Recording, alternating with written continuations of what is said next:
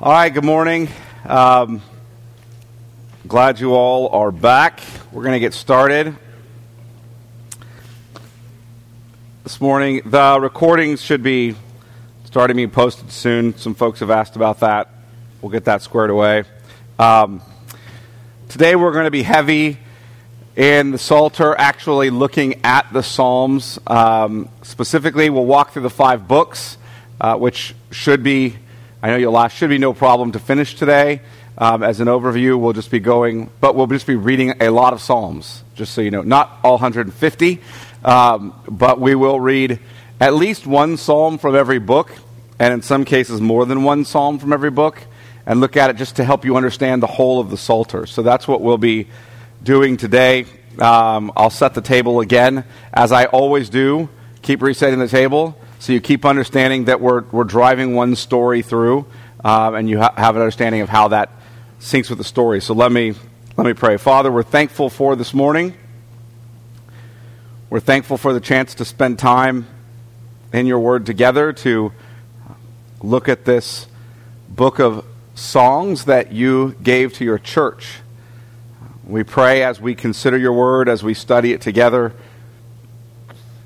as we think about what you've revealed, that we would be thankful that we um, were created by you and redeemed by you, and that you have spoken in your word for your church in every age. Um, we pray that we would hear what the Spirit is saying to the churches. In Jesus' name, amen. So when we talk about, uh, there's chairs up here, guys, and there's one there, and there's three up here. Uh, when we talk about um, the Psalter, I was telling you guys as a kind of theme. Um, it's composed by, with five books, each each with a ending with a benediction, but there's some kind of overall theme going through, and that overall theme going through the Psalter really ties to the overall theme going through Scripture. Um, if you will, I know it's you know people say, well, you're a you're a covenant theologian, right? Um, that's I'm known as being a covenant theologian. Uh, that's true. Uh, to some degree, though, I want to say among the Reformed, it's more appropriate to say we're kingdom theologians. In other words, God has established a kingdom, and we, if you will, um, rebelled against our king in our kingdom. Um, it was this glorious, blessed kingdom. We rebelled against him, and he is um, redeeming us to his, um, if you will, new creational kingdom. Right? That's the end of the story. But he's doing that through covenant, and so we call that um, covenant theology. How is he bringing about the kingdom? He's bringing about through covenant. Uh, but as we, we're going to need some more chairs, I think. But as we um, work through that theme um, of the king, the king who is our creator, and his kingdom, uh, we see that playing out in the story. So think about the king and his kingdom. Um, from the beginning through the end. Remember, in, with Abraham, the promises were land, seed, and blessing. If you think about land, that maps onto the notion of kingdom. And if you think about seed, through the seed of Abraham is coming this uh, messianic king, right? Um, that we're looking forward to. And he's coming through the seed of Abraham to establish his new creational redemptive kingdom. You guys tracking with me? Um, and that kingdom will be a blessing to all nations. And so, what I'm driving at is that if you are going to sum up the Bible story, uh, to some degree, it's about the king and his kingdom. And when you read the Psalter, we're really singing about the king and his kingdom. That's what we're singing about. Um, we're singing about the king and his kingdom in some psalms with regard to the original creation. And in some psalms, we're singing about the king and his kingdom with regard to the redemptive new creation. And so we're, but we're singing ultimately about the king and his kingdom. Um, so I propose an overall theme that the blessed man reposes in our sovereign God and his law. In other words, I'm looking there, for example, at Psalm 1. The blessed man understands that our sovereign, notice that language, sovereign God. What is la- sovereign? Um, what does that, based on what I've just been saying, what does sovereign point you to? The notion of a a king, right? Um, There was a man who came to the United States. R.C. Sproul tells a story of a man who's a friend of his who came to teach, came, came to the United States to teach, and he said he went into a, an antique store in the U.S., which he just thought would be a fun thing to do because the fact that Americans think they have antiques seems humorous to him. Um, and so, from coming from the UK, so he went into an antique store, and when he was walking around, he found a sign that said, "We we have no sovereign here." And the man said, "That's precisely your problem, right?" Um, as Americans, and he was coming after this notion of having no sovereign or no king. So when I say that the blessed man reposes in our sovereign God, our King, and his law, um, which will be fully and finally, maybe truly, administered through the Messiah, through the coming Christ. So, if you want to be the blessed man, look at Psalm 1. Again, I've said the Psalm 1 and 2 are the doorway to the Psalter. So, look at Psalm 1. Blessed is the man.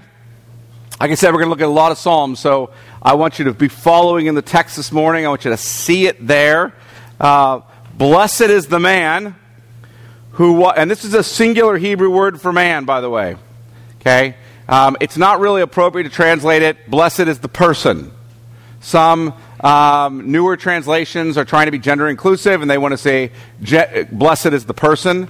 Um, it needs to be, it's, it's a singular masculine for a purpose. Blessed is the man. Um, why is that? Because this blessed man we're going to learn at some point is actually the Messiah, the only one who really does this on our behalf as our head and representative. So once you scrub the word man from the translation and turn it into a person um, translation, you understand the problem that with messianic implications. Right? You, you scrub it of its messianic implications. They've tried to do that, by the way, gender inclusively in several of the Psalms. Psalm 8 what is man that you're mindful of him? And so they changed it to something like, What are, what are, what are people that you're mindful of them? And think, ah, but what is man that you're mindful of him is picked up in Hebrews 2, speaking about the Christ. Um, so we, you know, once we get gender inclusive, uh, we start lo- we stop losing a lot of inter- start losing a lot of intertextuality that's intentional.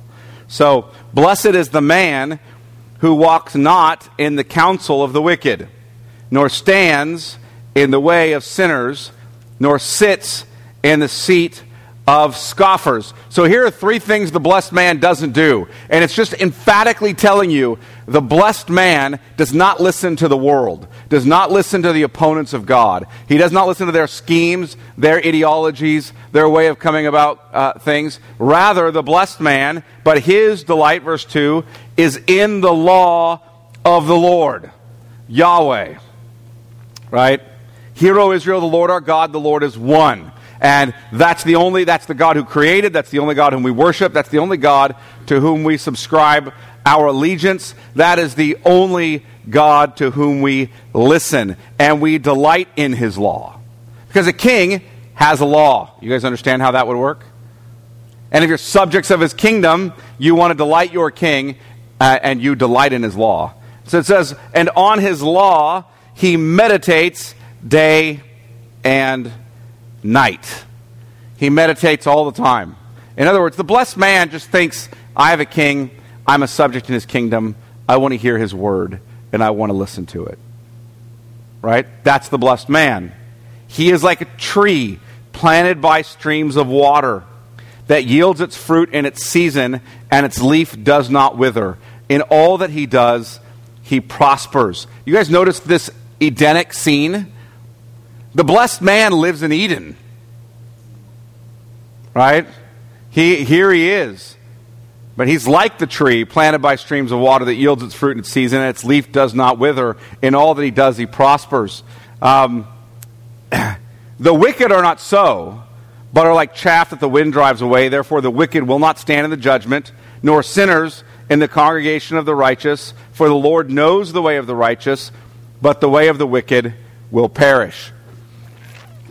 So he's setting up the beginning of, the, of this songbook, if you will. If you think about the songbook in light of the story of the Bible, the songbook for Christians, for um, Old Testament Christians and New Testament Christians, um, and you heard me say that, that's right. Old Testament Christians. They were saved through faith in the Messiah or the Christ. The, the songbook for Old Testament Christians and New Testament Christians starts with the blessed man is the one who reposes in the Lord and his word, who trusts in the king, who understands that his kingdom rule um, is the word for his life. That's the blessed man. That's the man who, if you will, lives in Eden. As opposed to Adam, who actually living in Eden did what? He, he sinned. He walked in the counsel of the wicked, namely the serpent. Blessed man doesn't do that, right? So, what I'm saying is, a proposal for the overall theme of the Psalms is that the blessed man reposes in our King and his word or his law. That's where our rest is, which our King and his law, which will be fully, finally, truly administered through the Christ, through the Messiah.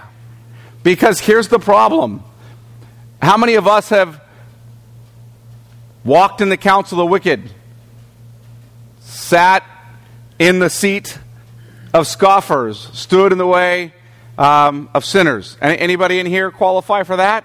Okay? Every day, right? I mean, we're, we're, all, we're all like Paul in Romans 7 Wretched man that I am, who will deliver, deliver me from this body of death? Um, J.C. Ryle, Russell pointed to J.C. Ryle's exposition uh, or discussion of Romans 7 in, in his book on holiness um, in a sermon a couple weeks ago. And I think J.C. Ryle makes this brilliant point that those who read Romans 7 and read about Paul struggling with his flesh, I delight in your law and my inner man, but then I find in my members another principle at war, right? Waging war against me, and he's got this whole thing. And a lot of people say, well, that's got to be Paul before he was even converted, because that doesn't happen to anybody who's a Christian. Or, or that's got to be Paul as an immature Christian. And J.C. Ryle says, um, the man who does not recognize the mature Christian in Romans 7 has never be, been a mature Christian. In other words, the more you mature, the more you feel the battle rage, not the less. Right? The more you see it and can call it what it is. There's a war happening in me. Right? Um, and I think that's right. We're all at war. We're not this blessed man in and of ourselves who delights in the law of the Lord and meditates on his law day and night. We're not in and of ourselves. So who's going to be for us? Who's going to be for us? Well, the king and his kingdom, right? So let's look at verse or chapter 2. Why do the nations rage? All of them rage, and the peoples plot in vain. Uh, one of the things you need to understand when I come to the book of Revelation on Sunday evening, or Sunday at 4 when I start the book of Revelation, is as we go through the book of Revelation, we're, asked, we're constantly asking, who, who is this nation uh, represented by the beast? You guys understand? The beast is a representation for um, the, the political uh, force or machinery that crushes, it's, that crushes Christians, persecutes, and causes them suffering. Who is that nation? Well, in the context of the first century, it's Rome. But who is that nation now? Who was that nation a thousand years ago? Who will be that nation in the future? And the answer is always it's every nation on earth, every human kingdom, because every human kingdom rages and plots in vain. They all do. The kings of the earth set themselves, and the rulers take counsel together against the Lord and against his anointed Messiah, right? That's the Hebrew word there, saying, Let us burst their bonds apart and cast away their cords from us. In other words, the human fallen kingdoms or nations are constantly in opposition to God and his people, namely God and his blessed man, the Messiah, at whom we're his people in him. Right? How do I know that? Let's go on. He who sits in the heavens laughs. This is God. The Lord holds them in derision. So you might say um, this is a kind of eschatological sense of humor. Not scatological sense of humor where God's laughing at bathroom stuff, but eschatological. God's essentially, He knows how this plays out. he sees them raging against him, and he's sort of mocking them, right? Or he's not sort of mocking them. We're actually to sing by the inspiration of the Holy Spirit that God is mocking the nations. He's laughing at them. Like, you're fools. You're fools in your arrogance, trying to stand against me. Right? So you're seeing David singing, if you will, about a bigger picture than David is personally able to experience in his life. You guys follow me on that? He's experiencing a lot of trouble, isn't he? And yet he's saying, you know what? What I know? God is in the heavens laughing at all this. Like he's mocking your foolishness, right, in opposing his people, opposing his anointed, which, by the way, in the immediate context is David, the Davidic king who is the type of the Christ to come. But in the fullest sense, in the truest sense, is the Christ himself. Right? You stop and think about the application of singing that song. You watch your government doing things to oppose Christianity. We're going to shut down the churches you can't meet anymore. And we think, oh my gosh, what is that? That's the government being the beast. That's the government plotting in vain against God and his anointed. And what does God think? Is he rattled? No, he's in the heavens laughing at them. Fools. He who sits in the heavens laughs, the Lord holds them in derision. Then he will speak to them in his wrath and terrify them in his fury, saying, As for me, I have set my king on Zion, my holy hill. See, I have the true king. Your nations, you have silly leaders at the end of the day who oppose me. I laugh at them because they're really um, not, they're nothing. My king is on Zion, my holy hill. I will tell the decree. Now, here I said, ultimately, is David by the Holy Spirit uh, recording for you what the Son is telling us. The eternal Son of God, who will become the Messianic King um, when he becomes incarnate. I will tell the decree The Lord said to me, You are my Son. Today I have begotten, uh, begotten you. Now listen, ask of me, and I will make the nations your heritage, and the ends of the earth your possession. You shall break them with a rod of iron, and dash them in pieces like a potter's vessel.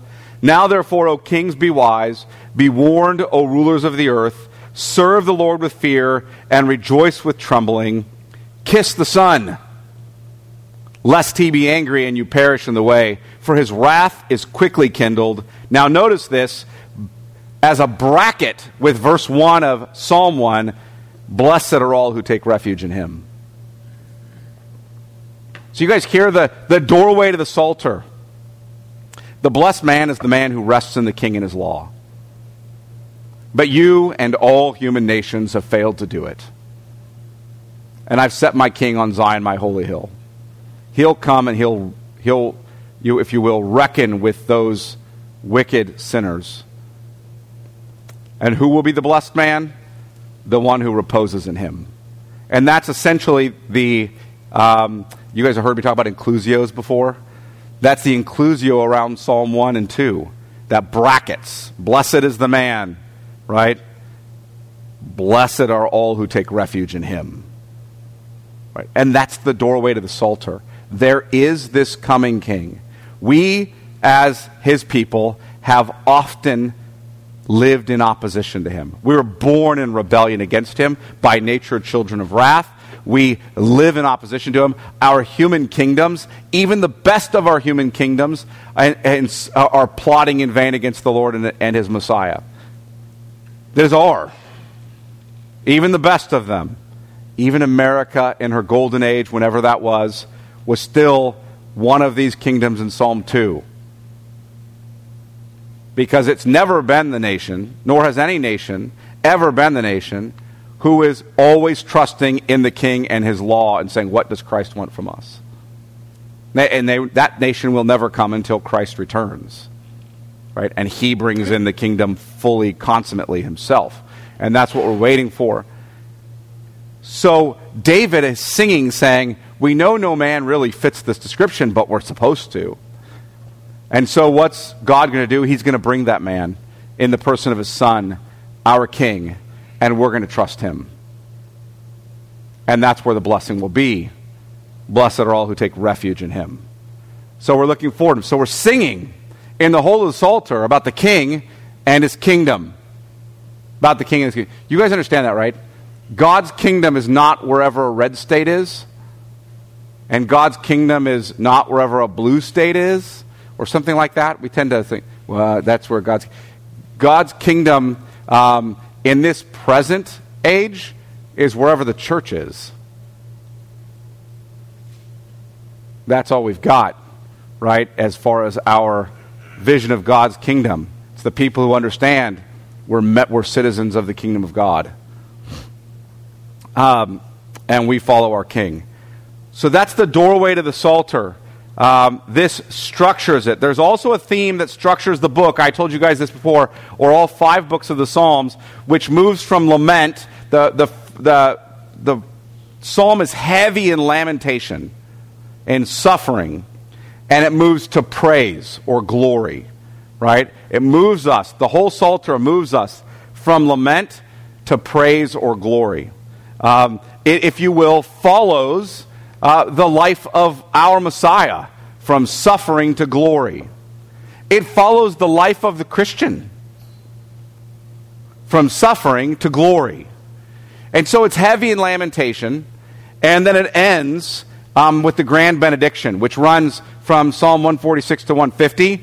It's just, you guys remember those psalms at the end of your Psalter that are all like, praise the Lord, praise the Lord, and they're just singing and they're banging all kinds of instruments together. You guys remember that? It's like this grand benediction at the end of the Psalter um, of all five books that bring you to the end. So you've gone from suffering to glory or from lamentation to praise. That's what's happened. Um, all right, so let's walk through those books then. Uh, the first five books are arranged uh, if you will, uh, this way. I've, I've ripped off these labels from Robert Godfrey. There are several different guys who wrote um, books on the Psalms. I found his labels to be the most helpful in, in tying the Psalter to the whole story of Scripture.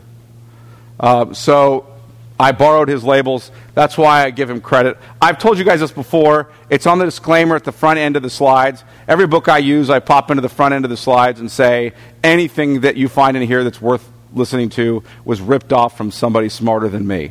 Right? That's the general disclaimer.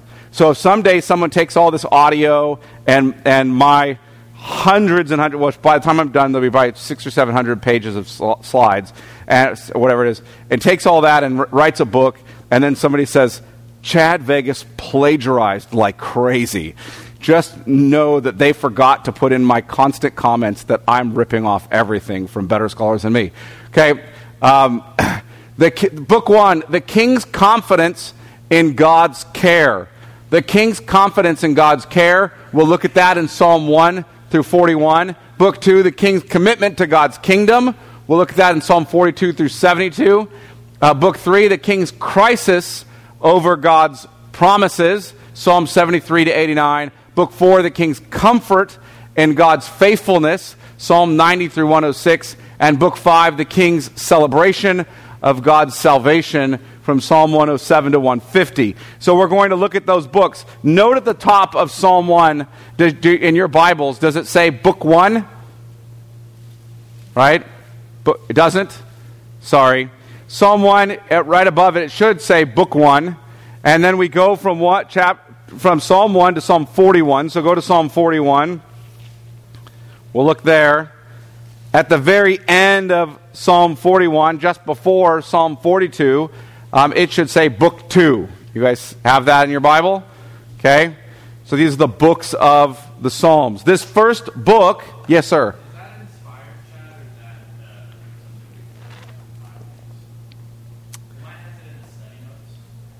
Yeah, it's a general division of the Psalms. I, would have to look that up, Keaton, whether it's considered inspired or not. It's, it, it's just been there for so long, but I would have to look it up. It's not, it's not like your subtitles in the, in, the, in the black bold print, Oh Lord, be gracious to me. I'm, not, I'm also not sure it's like, like if you look at the top of Psalm 41, to the to the choir master, Psalm of David, that superscript there, that is part of the original um, so, the language of the Psal- Psalter. Are the books, I, I, I know they're historically divided. Do we consider that historical division inspired or just um, normative? I don't know. I'd have to look that up. Um, psalm 41. Let's, let's look there. It's the last psalm of this book. The king's confidence in God's care. Remember, that's what I said. This section is referencing the king's confidence in God's care. So let's notice the first verse of Psalm 1. After to the choir master, a psalm of David, or Psalm 41, sorry. Psalm 41, a psalm of David. Psalm 1, also a psalm of David. Now, notice what it says Blessed is the one who considers the poor. Uh, now, I, I want to stop and think about this for a minute. Not the entire phrase, but just, just the first phrase. Blessed is the one. You guys remember that language? How does Psalm 1 start? Blessed is the man. Blessed is the one. Psalm 2 ends, Blessed are all who take refuge in him. It's tying Psalm 1 to Psalm 41 together. Right? You have this sort of bracket of where blessing exists. Blessed is the one who considers the poor. Um, or another way to say that is the weak. Right? In the day of trouble, the Lord delivers him. The Lord protects him and keeps him alive. He is called blessed in the land. You do not give him up to the will of his enemies. The Lord sustains him on his sickbed. In his illness, you restore him to full health. You guys hear him um, s- singing about the Lord's care. You guys hear that? That's why I said the king's confidence in God's care. The Lord is caring for this one. As for me, I've said, O Lord, be gracious to me, heal me, or heal my soul, for I've sinned against you. For I've sinned against you. My enemies say of me in malice, When will he die and his name perish? um, you understand you're going to die eventually, and Ecclesiastes says your name will perish. It's one of the reasons I don't love talking about leaving a legacy. You never heard me, you'll never hear me preach a sermon on leaving a legacy. Because Ecclesiastes says that's impossible. You won't leave one. Your name will perish. Your grandkids will forget you at some point. It's kind of like this depressing news. Like it's all vanity. You don't pursue leaving a legacy. You pursue being faithful, and you let God do with it what He will. If there's some sort of legacy as a result of your faithfulness, praise the Lord. But to chase legacies is vanity. You guys understand the point I'm making? I'm not saying no one ever, quote unquote, leaves behind some legacy, whatever we want to call that. Uh, I am saying the pursuit of a legacy is vanity. Um, at, Carl Trueman wrote an article I really encourage you to read. He wrote it years ago. Um, it's called The Unmessianic Sense of Non Destiny or something like that. Is that right, Cutter? Have you guys read that? If you haven't read that, can you look it up for me, Cutter? Like the unmessianic sense of non destiny or something like that. I would encourage you to read it. Um, it's super good, and Trueman just says essentially it's a long article saying get over yourself, right? Like you're, you're it's very helpful. But his point is he's trying to help you not chase after the wind, as we're going to see in Ecclesiastes, right? Be faithful. Don't think that your life has to be a big deal. Um, and that's what it really comes after is midlife crisis. So if you're anywhere near midlife crisis, if you find yourself buying fancy sports cars or trying to conquer the world, read the article because he's really coming after the notion that that whole sense. He talks about buying his own red sports car. Um, and anyway, it's it's a fun article and it's very helpful. My point being, you're gonna die. You're gonna die and you're gonna be forgotten. And what David says is, uh, the weak are essentially singing that. Uh, I mean, the, the, the enemies are essentially singing that over the weak. When will they die and their name be forgotten? Because they know it's coming. And when one comes to see me, he utters empty words, while his heart gathers iniquity. When he goes out, he tells it abroad. All who hate me whisper together about me. They imagine the worst for me. They say a deadly thing is poured out on him. He will not rise again from where he lies. Even my close friend in whom I trusted, who ate my bread, has lifted his heel against me. But you, O Lord, be gracious to me and raise me up that I may repay them. By this I know that you delight in me. My enemy will not shout in triumph over me, but you have upheld me because of my integrity and set me in your presence forever. I, I want you to stop and consider this for a minute. Here he is singing, I'm confident in your care when my enemies are opposed to me. Because remember, David at some point is on the run, and everybody's opposed to him, even his own son. Right? And he's singing, I trust you, be gracious to me. And no, notice this phrase he uses. By this I knew that you, Lord, delight in me. You delight in me. Now, I want to contrast this with Psalm 1. Blessed is the man who walks not in the counsel of the wicked, nor stands in the way of sinners, nor sits in the seat of scoffers. But that man's delight is in what? The law of the Lord, and on his law he meditates day and night. And now we're picking up this language of this blessed man again. This blessed man is one in whom the Lord delights. In other words, I have a confidence in my king. He delights in me and his care for me. By this I know you will delight in me. My enemy will not shout in triumph over me. Even if his enemy shouts in triumph over him in his lifetime, what does David know? So I want you to catch hold of this. Have Christians watch their enemies shout in triumph over them in their lifetimes? Has that happened?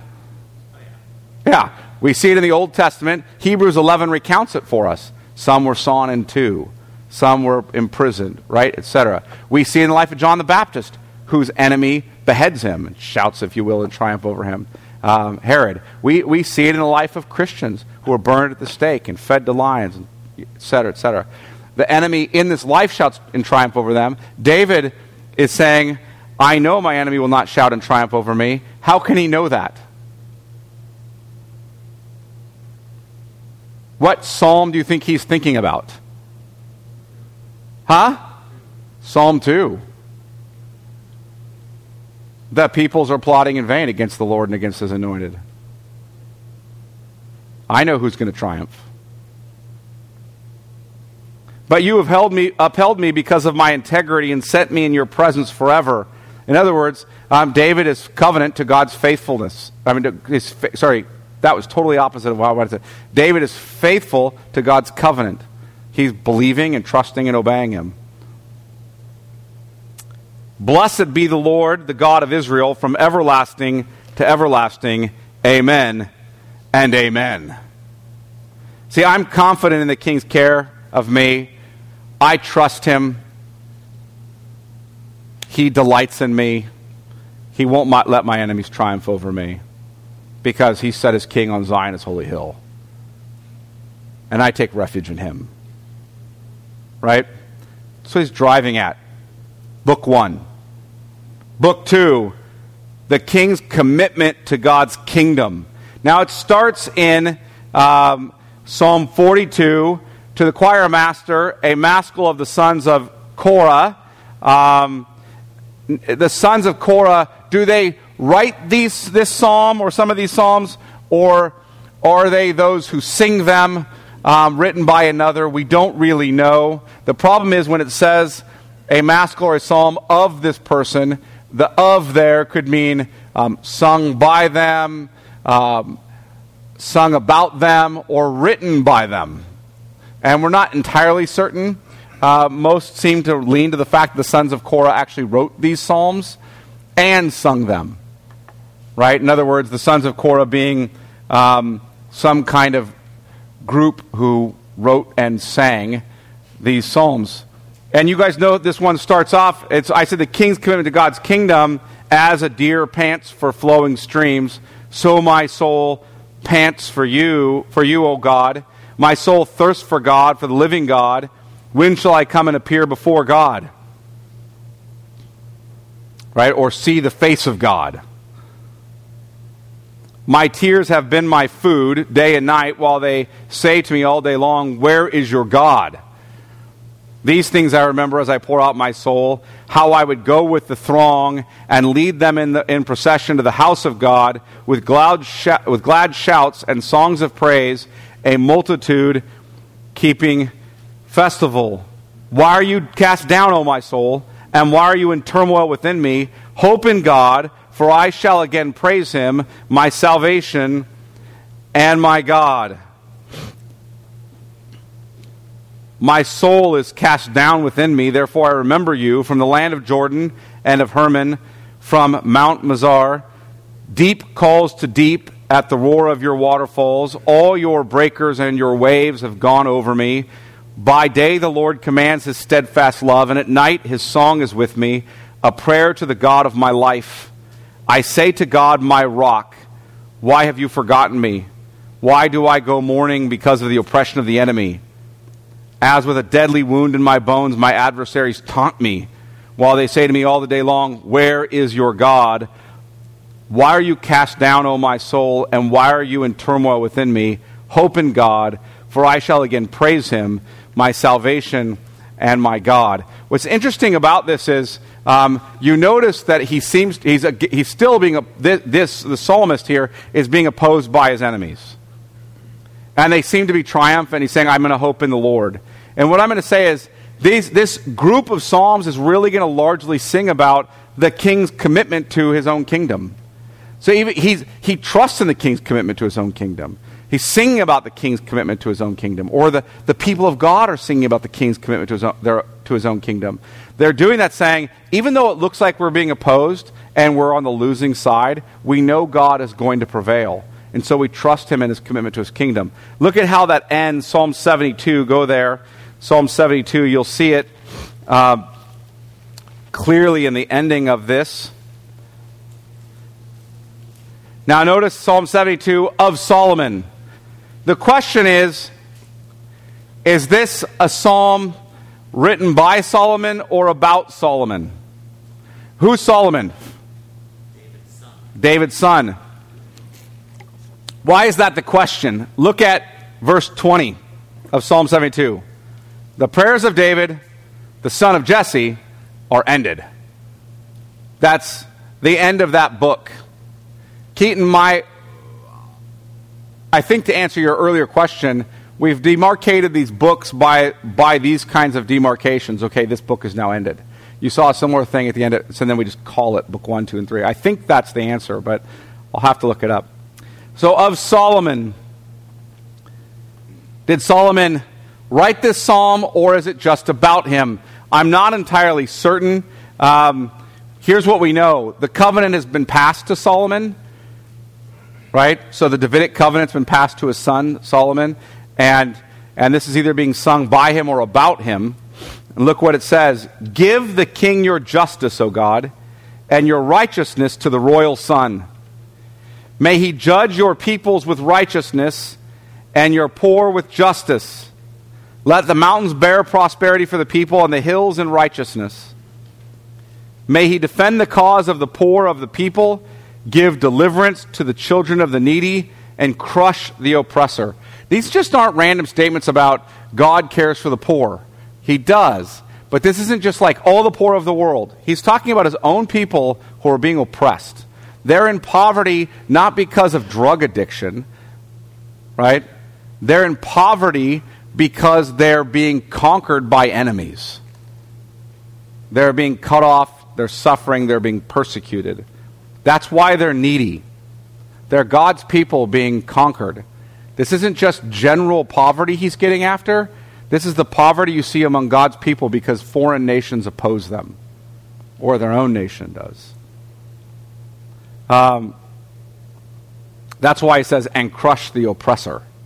These people are in poverty because they're being oppressed, right? Um, May they fear you while the sun endures and as long as the moon throughout all generations. May he be like rain that falls on the mown, mown grass, like showers that water the earth. In his days may the righteous flourish and peace abound till the moon be no more. That sounds like the blessing in Psalm 1, doesn't it? It's just rain coming and fruitfulness as a result. this sort of well watered fruitfulness that you see in Psalm 1. May he have dominion from sea to sea, and may the river to the may, and from the river to the ends of the earth. Um, by the way, the river is the Euphrates, from the Euphrates River to the ends of the earth. Um, may desert tribes bow down before him, and his enemies lick the dust. Hey, where do you hear that language from? Genesis. Genesis. Okay, I, you guys, we can't miss the intertextual connections that are necessary to follow the story. Genesis 3:14.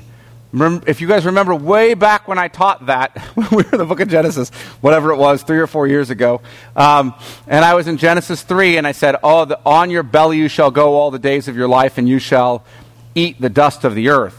I, I might remind you, this is not when serpents lost their legs. That's not the point of the Hebrew language there. It's not that serpents were legged before that and then suddenly lost their. You guys hear people mocking that, right? You Christians believe serpents had legs and then they lost them, right? It's, it's no. Uh, the serpent there is Satan, and the reason he's going on his belly and eating the dust is because he's a conquered foe. That's the point. Whenever you're a conquered foe, you're put under the heel of the conquering king, which means you're where? laying face down in the dirt. And so, what are you now eating? The dust, right? And what he's saying is, to quote Queen, another one bites the dust, right? Here's, here's what's happening. He's eating the dust. His enemies conquered. May the kings of Tarshish and of the coastlands render him tribute. May the kings of Sheba and Seba bring gifts. May all kings fall down before him. All nations serve him. For he delivers the needy when he calls, the poor and him who has no helper. He has pity on the weak and the needy, and saves the lives of the needy from oppression and violence. He redeems their life, and precious is their blood in his sight. See how the messianic king, now this is singing about Solomon and, if you will, the messianic king, whom Solomon's a type of. Long may he live. May gold of Sheba be given to him. May prayer be made for him continually, and blessings invoked for him all the day. Um, may, may there be abundance of grain in the land. On the tops of the mountains, may it wave. May its fruits be like Lebanon, and may people blossom in their cities like the grass of the field. You guys hear the prosperity of the blessed here? It's, it's this kind of Edenic, all through, this kind of Edenic language contrasting the fate of the enemy of the anointed as licking the dust, being this conquered foe, and the people of the anointed um, living in the prosperous land. And the kings, the foreign kings, bringing tribute or gold to him. By the way, do you see that in, in Revelation? End of Revelation 21, what does it say? That the kings of the nations were bringing tribute to him. They were bringing in their gold to the Messiah. Now, notice he goes on May his name endure forever, his fame continue as long as the sun. May people be blessed in him. All nations call him blessed. Blessed be the Lord, the God of Israel, who alone does wondrous things. Blessed be his glorious name forever. May the whole earth be filled with his glory. Amen and amen the prayers of David, the son of Jesse, are ended. So that's the end of the second book. The king's commitment to God's kingdom, he will bring it about. He will bring it about. And you will have those who trust in the king prospering as in Eden, and those who oppose the king conquered like Satan, right? Licking the dust. You follow the stories just being sung all that's happening from creation to new creation, the Psalms are singing the story. They're singing what, who God is and what He's done from creation to new creation. That's what they're doing. Uh, they're giving you a heavenly perspective, an eschatological perspective.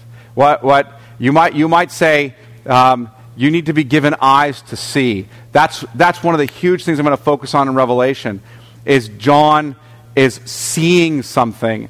And he's essentially saying to a persecuted, suffering church under the Roman Empire, the most powerful empire the world had known to that point, may, arguably maybe ever knew, um, he, he's saying to them, don't look down here for what's really happening.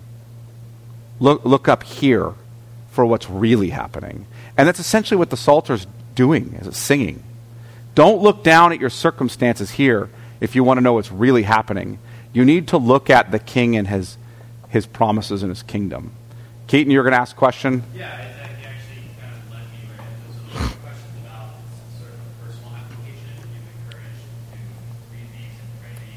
Oh, yeah. Yep.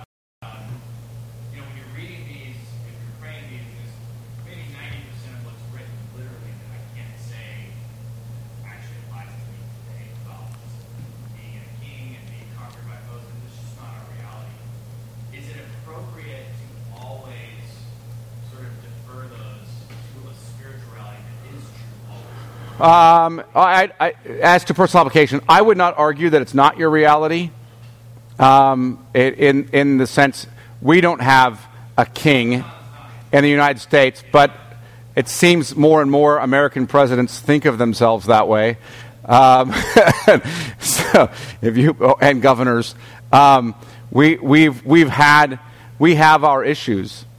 We do there, there are ways, I think much of the reason Christians don't face very much persecution is because there's a lot in the world that we just don't avoid. We capitulate to it. And that's part of what's happening in the churches in Revelation. They're capitulating and to avoid any kind of suffering. Economic suffering will capitulate to the sinful marketplace behaviors so we can avoid economic suffering. We'll just capitulate to them. We'll capitulate to the government demands that are unrighteous because it saves us suffering. Why, you know, like it, that happens a lot. Now, we've been particularly blessed here not to face the kind of opposition maybe uh, like that our brothers and sisters are facing in China. But there are some Christians all around the world facing lesser or greater intensities of, of these kinds of realities or forms of these sorts of realities. So I don't want to say it's not it's not that it's never applied to your exact circumstances now. Like right now, you have a great job with what seems to be an ethical company allowing you to prosper and walk in godliness and come to a Bible study and go to our modulars next week or whatever, right? Like you have, like, nobody seems to be opposing you. All is well yeah, you're not sick right now, you're not poor right now, you're not facing that sort of opposition presently. That's true. Um, you are facing that opposition, though, spiritually as well. So I don't want to just, I don't want to say it's all spiritual. Satan, principalities, and powers are arrayed against you. They just are. They're aligned um, against you always, trying to trip you up into sin and apostasy. And it's subtle. It doesn't have to be grand gestures. It's not like Satan has to pull, you know, uh, Potiphar's wife naked out in front of you to tempt you into sin. It doesn't have to be a grand gesture. It just can be subtle, small things that cause you to slowly drift. Get your eyes off the word, get yourself out of the church and from, uh, from being around God's people all the time. Give you justifications to, sort of slowly pull away right? It can be that way. It can be grand gestures too. Um, be opposition from people. Um, e- even though you're righteous, they're destroying your reputation. Has anybody had anybody destroy your reputation even though you did nothing wrong? Right? Happens. Happens. Um, so these sorts of things are occurring in our lives. Um, it's the plight of God's people. And he's basically saying, um, I'm not going to indulge myself in pity. Right? We tend to, we, we're an indulgent culture. You guys understand what I mean by that? We're indulgent. We indulge everything. And now, uh, one of our current things is to indulge self pity. It's just to indulge it. I was wronged. I just need to indulge that for life and just self pity. I was, you know, I had a horrible thing happen. Like, you know, a family member died. Horrible. You should grieve. I'm not saying don't grieve. But don't become indulgent in grieving, where basically you can't ever get past yourself. right? Um, you have to get your eyes off of this earth and onto Christ and his kingdom. And so there's, there's lots of ways um, that we run into this. And the psalmist is saying, Look, I'm confident in God's care and his, the king's care. I'm confident that he's committed to his kingdom. And, and I can sing in the face of a lot of suffering, persecution, injustice, unrighteousness. You guys, you guys follow that? This, this is, I, I think it's important for us because September 14th is, is upon us, and some of you and I might be disappointed by the outcome. It's entirely possible, living in the state of California, that a really conservative guy isn't going to get elected. I know that might be a shock, but it's entirely possible that that's going to happen. You might be disappointed. The question is, are you still going to be singing that I'm confident in the king's care and I'm confident he's committed to his kingdom? Or is it going to be like, woe is me, all is lost? You, you understand what's happening here? Um, I better move to Idaho because there won't be anything wrong there ever. You know what happens when Californians flee to places like Idaho? They become places like California. You understand how that works? You can't run away from the fall. You can't move away from it. I'm not saying you never should move. I'm not saying that. All I'm saying is if your motive to move is to flee the fall, that's pretty futile pretty futile. It's going to follow you everywhere you go. It's in your house already. Right? It's just right there. Um, now, there are good reasons to move, so don't misunderstand me. Um, Christians have moved because of persecution before. We can see that in Acts 7 uh, and 8. We can see that in the founding of at least the northern states or the northern colonies of the United States. The southern colonies largely were mostly an economic issue, and the northern colonies were mostly a religious persecution, fleeing religious persecution um, issue, largely. Not, none, of that exclu- none of that fully comprehends all of what happened, but you understand my point. Christians have moved because of persecution before. I'm not saying if persecution comes, um, don't move because, because it's going to follow you to the next place. That's fine, but it's okay to seek relief for a while right? Okay, so I'm just trying to qualify that. Book three, the king's crisis over God's promises. The king's crisis over God's promises. Look at Psalm 73, a psalm of Asaph. Truly, God is good to Israel, to those who are pure in heart. But as for me, my feet had almost stumbled, my steps had nearly slipped, for I was envious of the arrogant when I saw the prosperity of the wicked. For they have no pangs until death.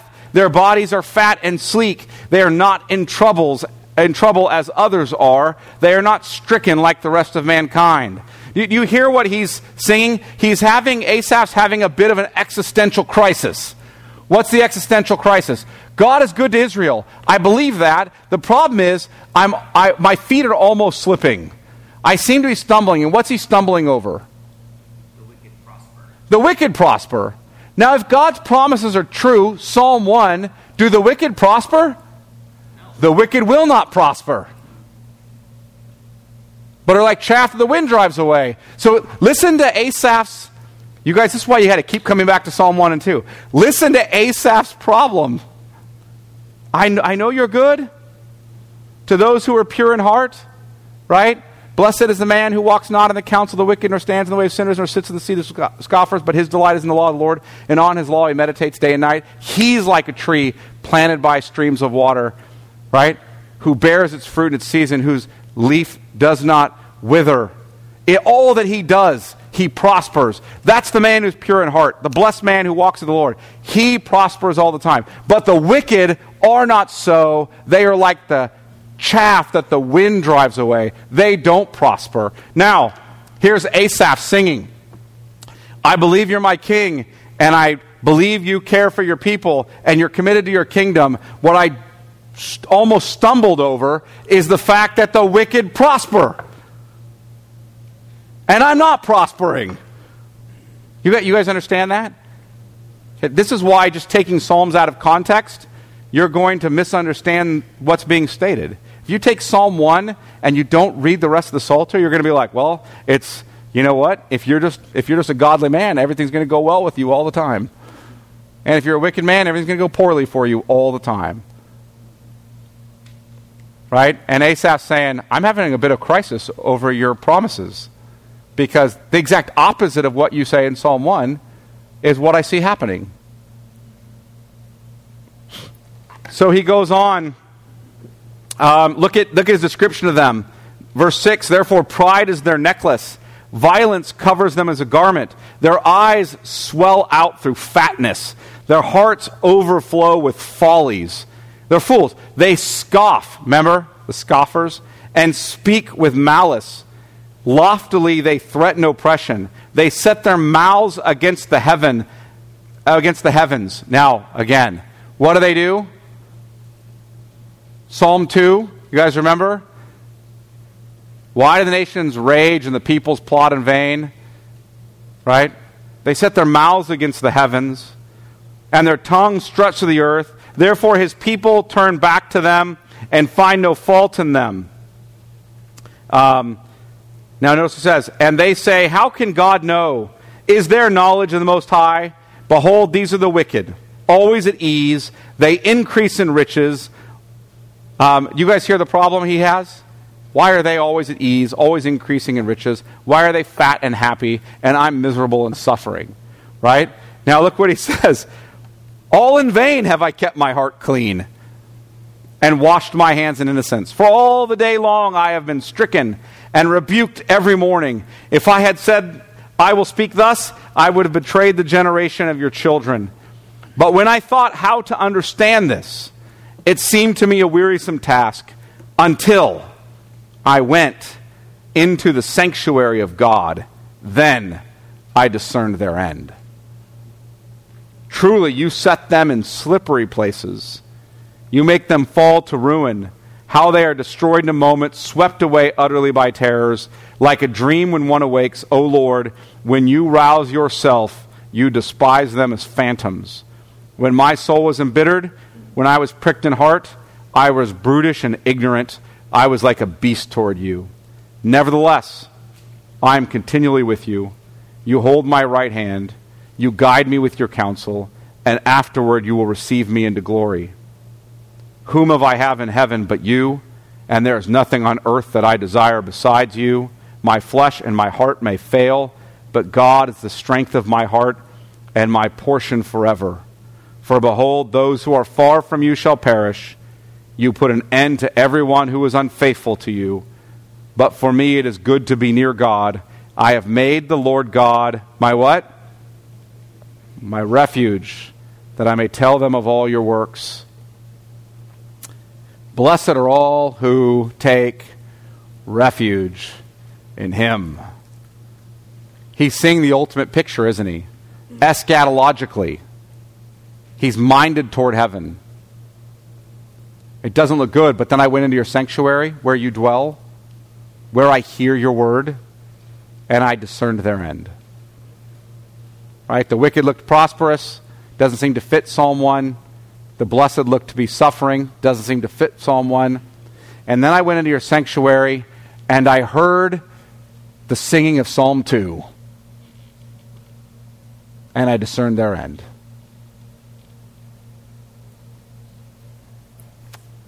Look at Psalm 77. Just to give you another example. To the choir master, according to Jeduthun, a psalm of Asaph. Notice his, again his crisis and God's promises. I cry aloud to God, aloud to God, and he will hear me. In the day of my trouble, I seek the Lord. In the night, my hand is stretched out without wearying. My soul refuses to be comforted. When I remember God, I moan. When I meditate, my spirit faints. You hold my eyelids open. I am so troubled that I cannot speak. I consider the days of old, the years long ago. I said, Let me remember my song in the night. Let me meditate in my heart. Then my spirit made a diligent, diligent search. Listen to his questions. Will the Lord spurn forever and never again be favorable? Has his steadfast love forever ceased? Or his promises at an end for all time? Has God forgotten to be gracious? Has he in anger shut up his compassion? So here's a man who's suffering who can't even sleep. He's suffering, can't sleep. God's hold, it's like he's holding his eyelids open and he just refuses to be comforted. And he's like, Has God forgotten to be gracious to me? Are your promises at an end for me? Do, do you really care about me? Right? That's what he's singing. Now, what he'll go on to answer that question is uh, fascinating. He goes on to, to recount the story of the Exodus. You know how I know you're for me? Because of the Exodus. You redeemed your people. Now, I want you to understand this as Christians. The Exodus, um, we understand, is a type of the greater Exodus to come. What, what do I mean by that? From the perspective of Israel, they have an Exodus experience. They come out of slavery in Egypt, death. Coming up out of it, Exodus is resurrection, and they ascend to the mountain. Right? And he's recounting that story.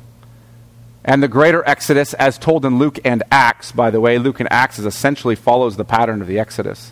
The greater Exodus in Luke and Acts is that Christ went into the grave, if you will, and emerged from it and led us in an exodus out of the grave, a resurrection. How do I know that? Jesus actually tells them that Moses and Elijah came to me and told me about the exodus that was to happen to me in Jerusalem. That's the Greek language, exodon.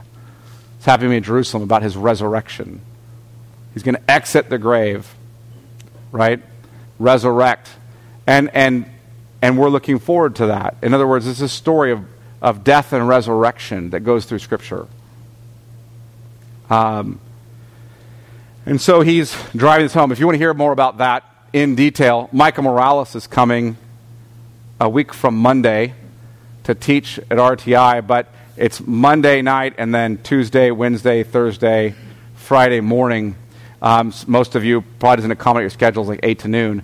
But if you do have, if you do want to take some vacation time and come here, Michael Morales probably the best biblical theologian alive um, that's, that's going to be alive for several more decades. The second one would probably be Beale, but he's in his 70s. So the clock's ticking, right?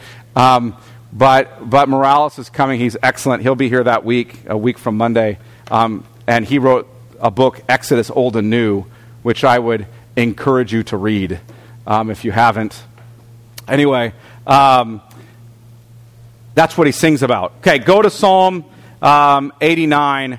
We won't read this whole psalm, it's too long, but I'm going to try to finish this book, um, these books briefly. In the King's crisis over God's promises, he's singing about the steadfast love of the Lord, but go to the very end of Psalm 89. Um, specifically, look down um, as he's singing in verses 38 39, he's singing about his crisis over his promises. Um, but then when you come to verse uh, 48, um, he says, What man can live and never see death? Who can deliver his soul from the power of Sheol, from the grave? Right? Who can deliver us? Um, notice in verse 46, How long, O Lord, will you hide yourself forever? You see the same crisis happening?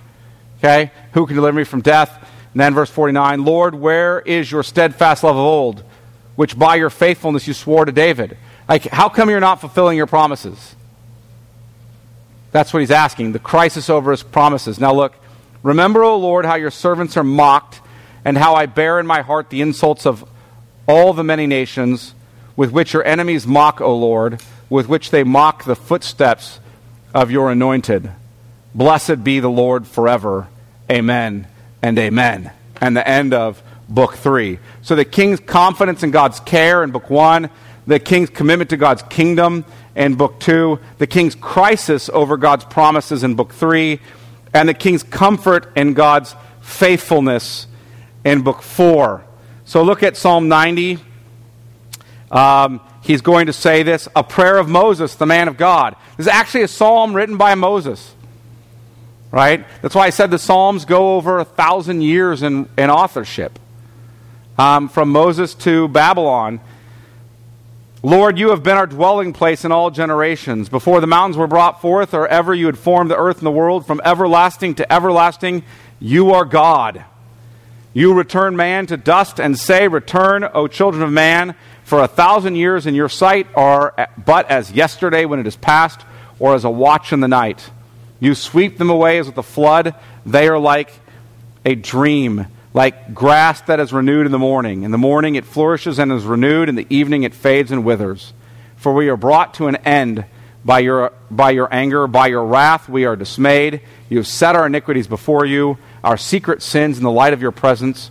For all our days pass away under your wrath. We bring our years to an end like a sigh.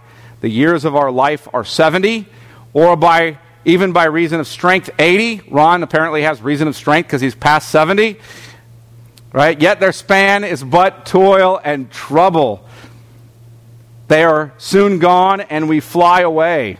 That's a nice way to sum up your life, right? You might live 70 if, if you're really strong, 80, but the span of your years are toil and trouble. That's the summation, right? Did you put that on your tombstone? Toil and trouble, right? All right. And then we fly away. Who considers the power of your anger and your wrath according to the fear of you? So teach us to number our days that we may get a heart of wisdom. Return, O Lord. How long? Have pity on your servants. Satisfy us in the morning with your steadfast love, that we may rejoice and be glad all our days. Make us glad for as many days as you have afflicted us. That's a fascinating phrase, isn't it? Make us glad for as many days as you have afflicted us.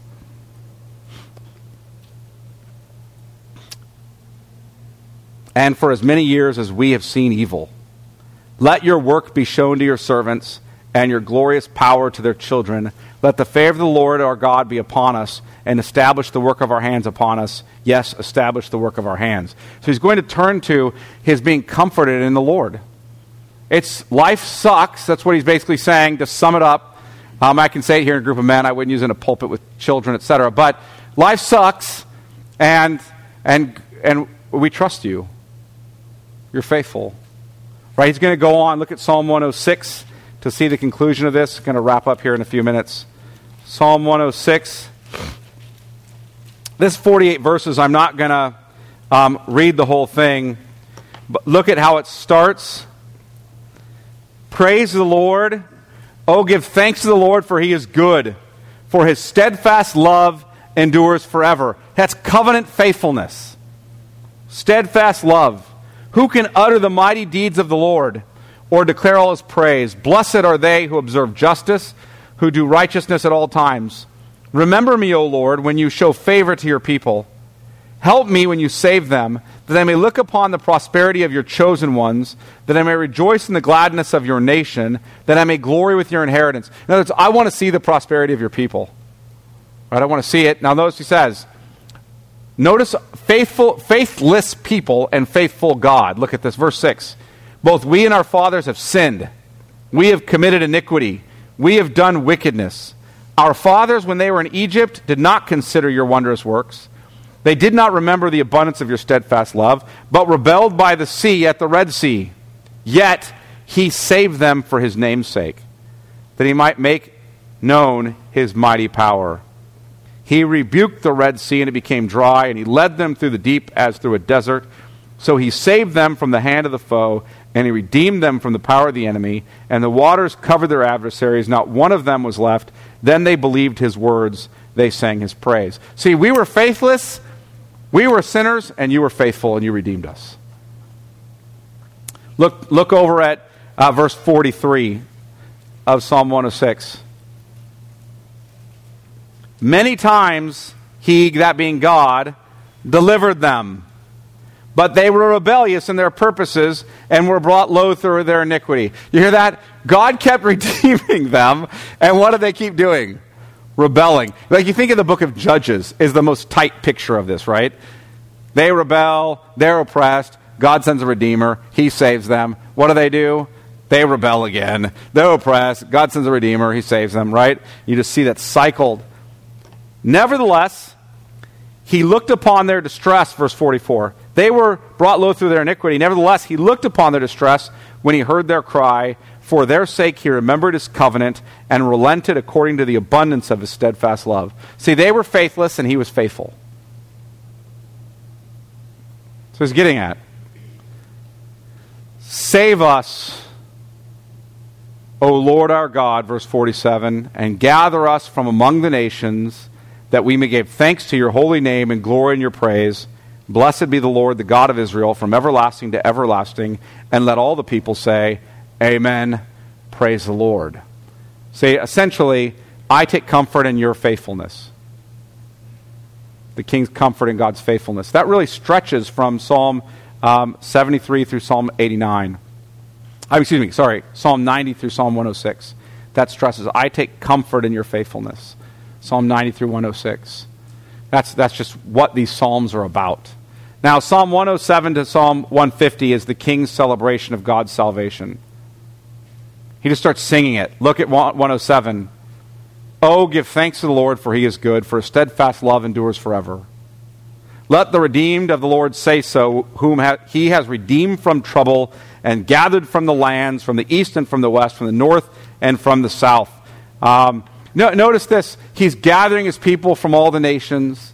They're singing his praise. The king is celebrating God's salvation. It's going to go all the way through the Psalter, uh, through the last part of, or last book of the Psalter. Do you guys know what the central book, the heart of um, Psalm 107 through Psalm 150 is? Psalm 119. Okay? Psalm 119. Celebrating really God, the king's celebrating God's salvation. Now, we spent 22 weeks on Psalm 119, so I'm going to spend zero time on it this morning. Just look at the end of the Psalter. Look at the end of the Psalter.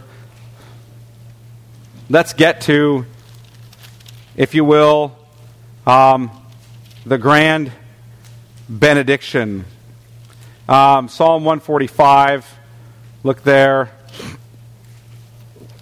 You're, you're going to see it start in 146, but you kind of get led up to it in 145. A song of praise.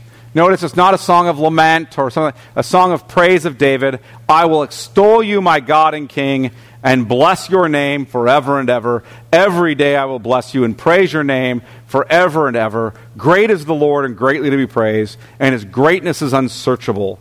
And then he just goes on to how God has done all these mighty works, been faithful and good. Um, look toward the end. Uh, look, look down at uh, verse 17. The Lord is righteous in all his ways and kind in all his works. The Lord is near to all who call on him. He fulfills the desire of those who fear him. He also hears their cries and saves them. The Lord preserves all who love him, but all the wicked he will destroy.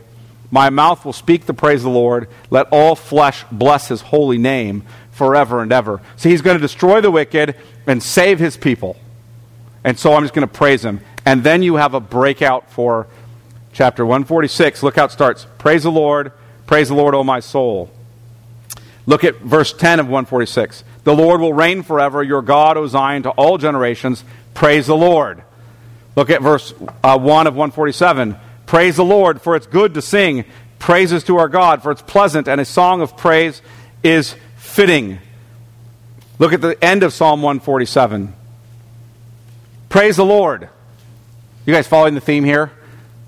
The beginning of Psalm 148. Praise the Lord. Praise the Lord from the heavens and praise him in the heights. Praise him, all his angels. Praise him, all his hosts. Praise him, sun and moon. Praise him, all you shining stars. Praise him, you highest heavens and you waters above the heavens. Let them praise the name of the Lord. For he commanded, and they were created, and he established them forever and ever. He gave a decree, and it shall not pass away. Praise the Lord from the earth, you great sea creatures in all deeps, fire and hail, snow and mist, stormy wind fulfilling his word, mountains and all hills, fruit trees and all cedars, beasts and all livestock, creeping things and flying birds, kings of the earth and all peoples, princes and all rulers of the earth young men and maidens together, old men and children.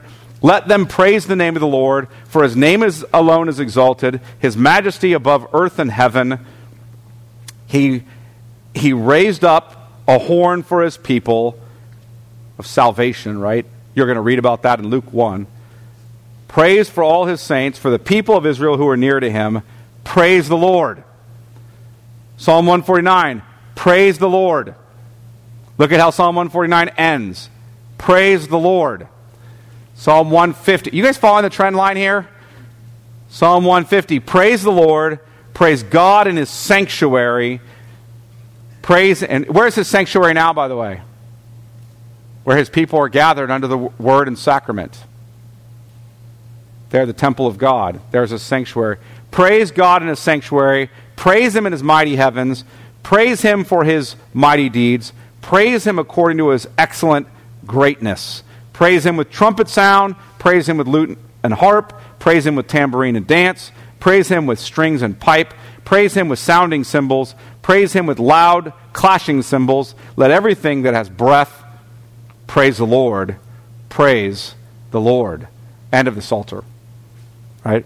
So you notice how they've moved from, where are you? This is difficult, but we trust you, to four chapters of just, or four psalms of just praise the Lord, praise the Lord, praise the Lord. It's the grand benediction of the Psalter. From suffering to glory, the king um, will keep his covenant promises and bring in the kingdom for his people.